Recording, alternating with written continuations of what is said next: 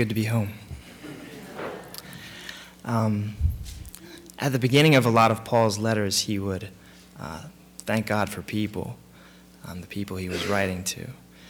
And I think this morning it's more than appropriate that I begin that way because when I look out, I see, uh, I see family, I see friends, I see Sunday school teachers, Awana leaders. Mr. Ruby, you're still the best. Um, Awana leaders, youth group leaders, a lot of people here who have poured your life into mine. Um, you've celebrated good times with me. You've prayed me through difficult times. You've taken an interest in my life. And uh, I know I'm not always the most expressive guy in the world, but uh, I just wanted to say thank you. And I thank God for you. And this morning, I hope in some small way that I can bless you. And when I say bless you, I don't mean just to impart some interesting facts to your mind, to fill your mind with some, some notions, but to impart truth to you, to fill your soul with God. Like Paul said to the Ephesians, that they would be filled with all the fullness of God. After all, God didn't give us His word just to give us ideas, He gave us His word to give us truth. And that truth is to feed us and to feed us with Himself to give us life, his very own. So let's pray.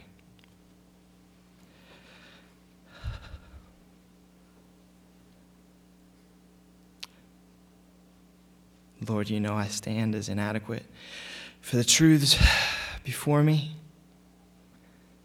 And you know the sad little text is not enough. So I ask, Lord, that you would drive your word deep into the hearts of your people by your Spirit, and you would do a great work despite me. I thank you so much for what you've done for us and for the people in front of me. It's in Jesus' name I pray. Amen. Well, taking a place front and center and resting at the core and the heart of Paul's understanding of salvation is the mystical and wonderful truth of the believer's union with Christ. It is a truth for our minds to wrap themselves around and for our hearts to embrace. One of the ways in which Paul expresses it is in the phrase in Christ, which covers the pages of his letters. He writes in Romans 6:1 that believers have been baptized into Christ. And it becomes clear as you go through Romans 6 that for Paul this means that the believer's identity has been woven into the fabric of Christ's own, so that what is true of Jesus is also true of his people. And this union finds its central focus in the death, on the one hand, and the resurrection of Christ. So for Paul, the Christian is mystically and as a result practically participates in Christ's death and resurrection. That's why he can write in Galatians 2:20 perhaps the greatest words ever penned by a follower of Jesus. I have been crucified with Christ. It's no longer I who live, but Christ lives in me. And the life I live in the body, I live by faith in the Son of God who loved me and gave himself for me. So there's two parts to this statement. Union with Christ in death and union with Christ in life. That's the whole message. Christ's death, and Christ's life. So let's get started and jump into it. Let's start at the beginning. Christ's death. I've been crucified with Christ. It's no longer I who live, says Paul. But obviously, he's still alive, or he wouldn't be writing the letter, right? So we got to ask ourselves, what does he mean? Obviously, he has something in mind here beyond physical death. And I think that our answer can be found in Galatians 5:24. He sheds light on this previous phrase. He says, "And those who are Christ's have crucified the flesh with its passions and desires. So we see for Paul that death with Christ means the execution of the flesh. Now, when Paul uses the word flesh, he's not particularly talking about skin, bone, muscle, eyes, ears, and all that. When he uses the word flesh, he's speaking of the natural, sinful condition of humanity. At its root, it's the disposition of the heart turned from God living its life without regard for its Maker and King who gives it life, breath, and a thousand other common graces which He sustains it every day. It's a refusal to lovingly yield and worship to the one who is supremely worthy. and it is a state of rebellion that manifests itself in all kinds of crooked and anti creational behaviors. Well, how do I know that? Look at verses 19 and through 21 in chapter 5. Now, the works of the flesh are evident which are adultery, fornication, uncleanness, lewdness, idolatry, sorcery, hatred, contentions, jealousies, outbursts of wrath, selfish ambitions, dissensions, heresy, envy, murders, drunkenness, revelries, and the like, of which I tell you beforehand, just as I also told you in time past, that those who practice that such things will not inherit the kingdom of God. Also consider Romans 1:18 through 32. You don't have to turn there, you can stay in Galatians 2. But in this passage, Paul describes the downward spiral of godless pagan nations. And for Paul, the downward spiral finds its beginning, its foundation, its root in their refusal to properly relate to God in thankful, obedient worship. And this is the natural disposition of humanity. It's how we're all born because when Adam sinned against God and rebelled against him, the head of our race, he corrupted his own nature and he passed his corruption down to all his children. It's a condition of hostility against God. Paul says in Romans 8, verse 7, he explains that the carnal mind, the natural state of human nature, is, hus- is enmity against God, and it is not subject to the law of God, nor indeed can it be. For Paul, the wills of human beings are utterly powerless before sin. He uses the metaphor in Romans 6 of slavery. So if you could imagine that all people are born onto a slave galley, a slave galley steered by the powers of darkness, the demonic powers of this world, shackled by sin, and rowing to the drumbeat of self. The condition can be described as a living death because it's separated from life himself. Paul writes in Ephesians 4:18 that those who are not in Christ are separated from the life of God. As people we're made to know God, we're made to love God. In the famous words of St. Augustine in the beginning of Confessions, he said, "You, O God, have made us for yourself, and our hearts are restless until they rest in you." But in our natural state of slavery to sin, we're broken off from Him, being His very enemies. It's a condition of darkness and hopelessness, enslaved to evil and separated from life. But who should come riding into the darkness? Dang, this is my favorite part of the message.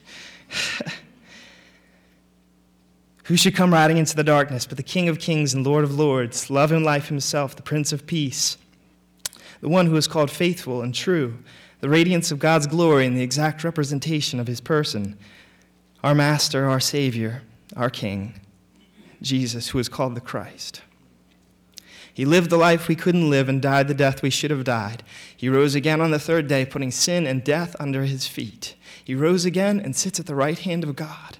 And there he is the king of this world and has poured out his spirit to show and express his dominion to say that he has absolute rights over this planet. He decisively defeated sin because when he hung on the cross, he absolved the guilt of sin for those who would believe in him by standing in our place, bearing the full wrath of punishment of God on sin. But not only that, but through his death, he took the chains of sin that held us and he broke them the mastery that sin held over the wills of people was shattered. The power of sin was put to rest at the cross.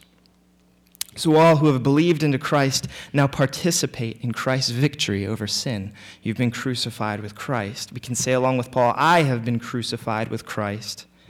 It's no longer I who live. Sin no longer has mastery over me. Paul wrote in Romans 8:12 that we are no longer debtors to the flesh, so that when sin and temptation come to your door, put out its hand and say, You owe me. You just look and point him to the cross and say, No, I really don't. On the cross, he sealed my pardon, paid the debt, and made me free. Now this doesn't mean that we don't sin. Paul obviously knew that. He wrote in Galatians 5:17 that the sinful nature still wars within us. But what he means is that all the resources we need to wage the war on sin are found in Christ. This is why Paul says that the life I live in the body, I live by faith.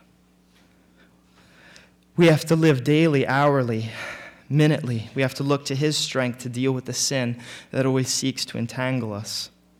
We didn't get saved so we can slug out a moralistic battle on our own. We're saved by faith to live by faith, to put our confidence in His cross, to live a life of holiness to God. You've been crucified with Christ. It's no longer you who live. Sin no longer has mastery over you. That's Christ's death. That's being united to Christ in death. But there's more there's Christ's life. We not only participate in Christ's death, we participate in his resurrection. Paul writes in Romans 6 5, if we have been united together in the likeness of his death, certainly we shall also be in the likeness of his resurrection. It is no longer I who live, but Christ lives in me. The Spirit of Christ lives in all who believe. The Christ life, the resurrection life, abides in us. Now, the Christ life that lives in us has two bound up but inseparable aspects to it. On the one hand, it transforms our relationship to God, and on the other hand, it transforms our relationship to other people. Its effect is both vertical and horizontal. So, first, for the vertical. Participation in Christ's resurrection life, having his life in, in us, means that we now enjoy the same relationship with God that Christ enjoys. We've been swept up into the very throne room of heaven and have been plunged deep into the love that God and Christ enjoy between one another. Paul wrote to the Galatians that we are sons of God, and because you are sons of God, he said that God has sent forth the Spirit of His Son into your heart, crying out, Abba, Father. We can call God by the same affectionate name that Christ calls him because we share in Christ's life to love God and to be loved by God. And it's something that Paul was deeply aware of and concerned with his people that they understood. And he prayed for them in Ephesians, Ephesians chapter 4. The same thing that I pray for you, that they would be that you would be able to comprehend with all the saints what is the width and length and depth and height, to know the love of Christ, which passes knowledge. It's a love that we know in the cross Paul wrote to the Romans that God demonstrates his own love toward us in that while we were yet sinners, Christ died for us. The cross is the sign of the love of God. We see God's love in Jesus. Like Stuart Townsend wrote in his beautiful hymn, How deep the Father's love for us, how vast beyond all measure, that he would give his only Son to make a wretch his treasure. Why should I gain from his reward? I cannot give an answer. But this I know with all my heart his wounds have paid my ransom. But God's love isn't just something that we see and know and understand. For Paul, it's something that lives in us. It's a bottomless reservoir of refreshing water which we're invited to drink deeply of. He wrote in the Romans chapter 5, that same chapter that I quoted earlier, he said, The love of God, the cross shaped, love of God has been poured out into our hearts by the Holy Spirit, the Christ life who is given to us.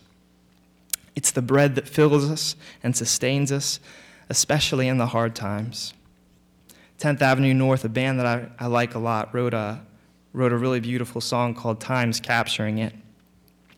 And some of it goes like this Person speaking to God says to God, I hear you say, and these are God's words to the person. My love is over. It's underneath. It's inside. It's in between. The times you doubt me, when you can't feel. The times that you've questioned, is this for real? The times you're broken, the times that you mend, the times you hate me, and the times that you bend. My love is over. It's underneath. It's inside. It's in between. These times you're healing and when your heart breaks, the times that you feel like you've fallen from grace, the times you're hurting, the times that you heal, the times you go hungry and are tempted to steal. In times of confusion and chaos and pain, I'm there in your sorrow, under the weight of your shame. I'm there through your heartache. I'm there in the storm. My love, I will keep you by my power alone. I don't care where you've fallen or where you have been. I'll never forsake you. My love never ends. In the great words of Paul, I am persuaded that neither death, nor life, nor angels, nor principalities, nor powers, nor things present, nor things to come, nor height, nor depth, nor any other created thing shall be able to separate us from the love of God which is in Christ Jesus our Lord. To love God and to be loved by God, to know God and to be known by God. It stands at the heart of Christianity. And sometimes I hear us talking about salvation as though it could be something separated from God Himself. And some go so far as to treat it as a ticket out of hell they can take out of God's hand and turn their back and live how they want. And those who treat God's grace like that only pointedly demonstrate that they never got off the slave ship to begin with. The gift cannot be separated from the giver. Yes, Jesus said in John 20, 10 28, I give them eternal life, but you can't miss John 14 6, where he said, I am the life. He said in John 17, 3, This is eternal life, that they may know you, the only true God, and Jesus Christ, whom you have sent. This stands at the heart of human need. Like Augustine said, as I've already quoted, You, O God, have made us for yourself, and our hearts are restless until they rest in you. More than anything else in the world, people need God. John Piper, the famous pastor, writer, and speaker. And if you don't get anything out of this message and it just completely flops, just get this get a John Piper book. Go to desiringgod.org. I started listening and reading his stuff about four years ago, and it's, uh, it's been a huge blessing. You'll grow. But he said this in a book um, to preachers. He said, The greatness and the glory of God are relevant it does not matter if surveys turn up a list of perceived needs that does not include the supreme greatness of the sovereign God of grace. That is the deepest need. Our people are starving for God. Like newborn infants cries for the milk of its mother, the born again believer cries out for God. He's been the cry of the hearts of his people down the centuries. The psalmist wrote, Whom have I in heaven but you? And there is none upon the earth that I desire besides you. My heart and my flesh may fail, but you are the strength of my heart and my portion forever. He also wrote, As the deer pants for the water brooks, so my soul pants for God. My soul thirsts for God, for the living God. Paul wrote to the Philippians, saying, I count all things loss for the excellence of the knowledge of Christ Jesus my Lord, for whom I have suffered the loss of all things and count them as rubbish, that I may gain Christ. A song in the Irish monastic tradition of the 8th century expresses the same cry. Maybe you know it. Be thou my vision, O Lord of my heart. Not be all else to me save that thou art, thou my best thought, by day or by night, waking or sleeping thy presence my light. Or consider the words of Alison Krauss I'd rather have Jesus than silver or gold. I'd rather be his than have riches untold. I'd rather have Jesus than houses or land. I'd rather be led by his nail pierced hands. Or you know the famous worship song, You are the strength when I am weak. You are the treasure that I seek. You are my all in all. Seeking you as a precious jewel, Lord, to give up, I'd be a fool. You are my all in all. Desiring God and delighting in God stands at the heart also of glorifying God. In the famous words of John Piper, God is most glorified in us when we are most satisfied in Him. We attribute honor to what we delight in, and to supremely delight in God is to worship God. So, participation in the resurrection of Christ, having Christ's life living in us, transforms our relationship with God from one of hostility to delightful love. But not only does he transform the vertical, he also transforms the horizontal. He's given us the Spirit of Christ, the resurrection life of his Son, so that we can embody his heart to others. After all, the first fruit of the Spirit is love. And love for Paul is not a frilly, vague notion. For Paul, love is most truly displayed and defined in the Son of God who loved him and gave himself for him. In the words of the apostle John in 1 John 3:16, by this we know love, because he laid down his life for us. And we also ought to lay down our lives for the brethren. But whoever has this world's goods and sees his brother in need and shuts up his heart from him, how does the love of God abide in him? Love in the Bible is cross shaped, and it's to shape the life of the Christian. One writer put it like this The cross is not only what Jesus does, but what he calls his disciples to. Following Jesus means not only the faith or acknowledgement that salvation comes that way, but living out that faith by following the same way ourselves, the way of the cross. It's the way of Jesus' followers, the way of reckless, self forgetting love that places its happiness in the good of others, even its enemies. The way of humility, which considers the interests of others to be more important than the interests of self. The way of suffering, which considers the cost and goes ahead anyway. This is the road that leads up to Calvary. This is the way of Jesus. This is the way of the Christian. If you want to be great, if you want to be great, become the slave of all. This is Christ's life. It doesn't hold or cling to privilege or entitlement, but looks to him who did not consider equality with God something to be grasped, but humbled himself and suffered the humiliating agony of the cross. This is so inseparable from being a Christian that John can say that whoever doesn't display love in their life doesn't know God and has no eternal life in them. And if you remember the story in John 20 of the resurrected Lord standing before his disciples, still bearing the marks of his reckless love in his body, said to them, As the Father sent me, I also send you. And he just sat back and said, Wow, that's a tough act to follow. to live out the love of the cross. But once again, it's to be lived out by faith in the Son of God. Jesus doesn't save us simply to point us to a cross too heavy for us to pick up. He doesn't draw us to himself to crush us under an unbearable weight.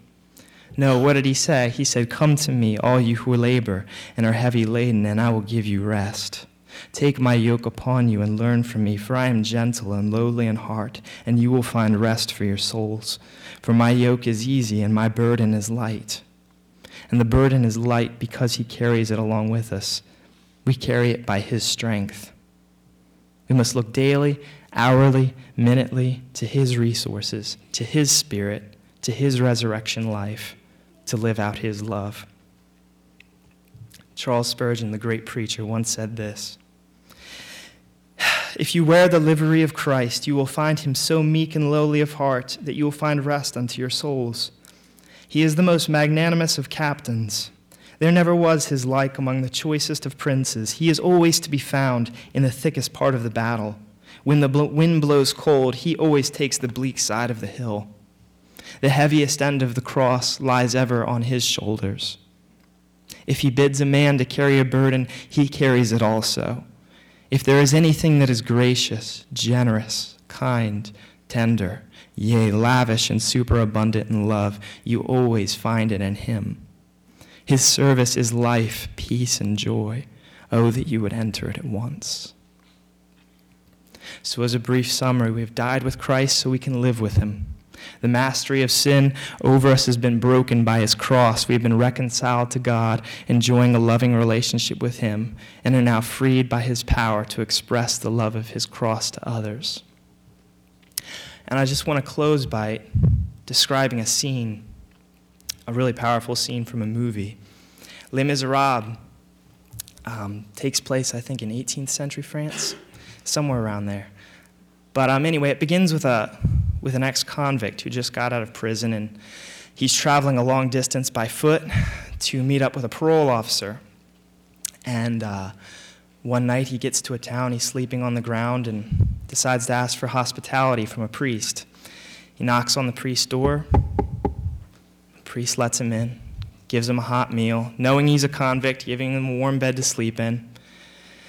But that man, night, the man gets up, goes into the priest's closet, and steals his silverware, puts it in his bag. But while he was doing it, the priest comes out and sees him doing it. So the man, knowing he's caught, socks the priest in the face, knocks him out, takes the bag, and splits. The next morning, the priest is, is working in his, in his yard, and in come march some soldiers, triumphantly, having the man in, in shackles and having the bag of silver in hand. He walks up to, uh, walks up to the priest, hands it to him, and says, here's your, here's your silver, sir. We've had this, our eye on this guy for a while. He actually tried to tell us that you gave it to him. And the priest looked at the soldier and said, Of course I gave it to him. Mind you, the priest still has the mark of his black eye on his face. And then he looks at the man and says, Why didn't you take the candlesticks? That was really foolish of you. They're worth a lot of money. He tells his housekeeper, Go get the candlesticks and put them in the bag. And the soldiers leave. The housekeeper leaves. And it's just the man and the priest.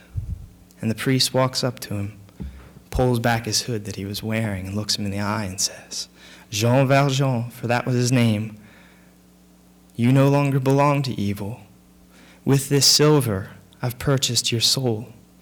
I've ransomed you from fear and pride and jealousy and evil. And now I give you back to God. And that's all I'm here to say to you this morning. Christian, you no longer belong to evil.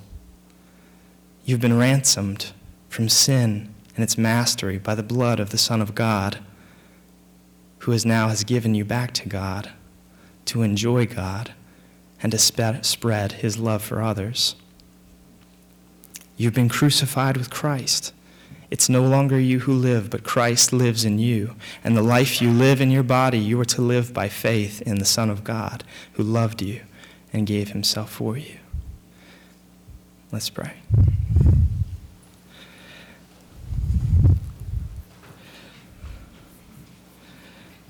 Lord, unless you do a work in our hearts, nothing else matters.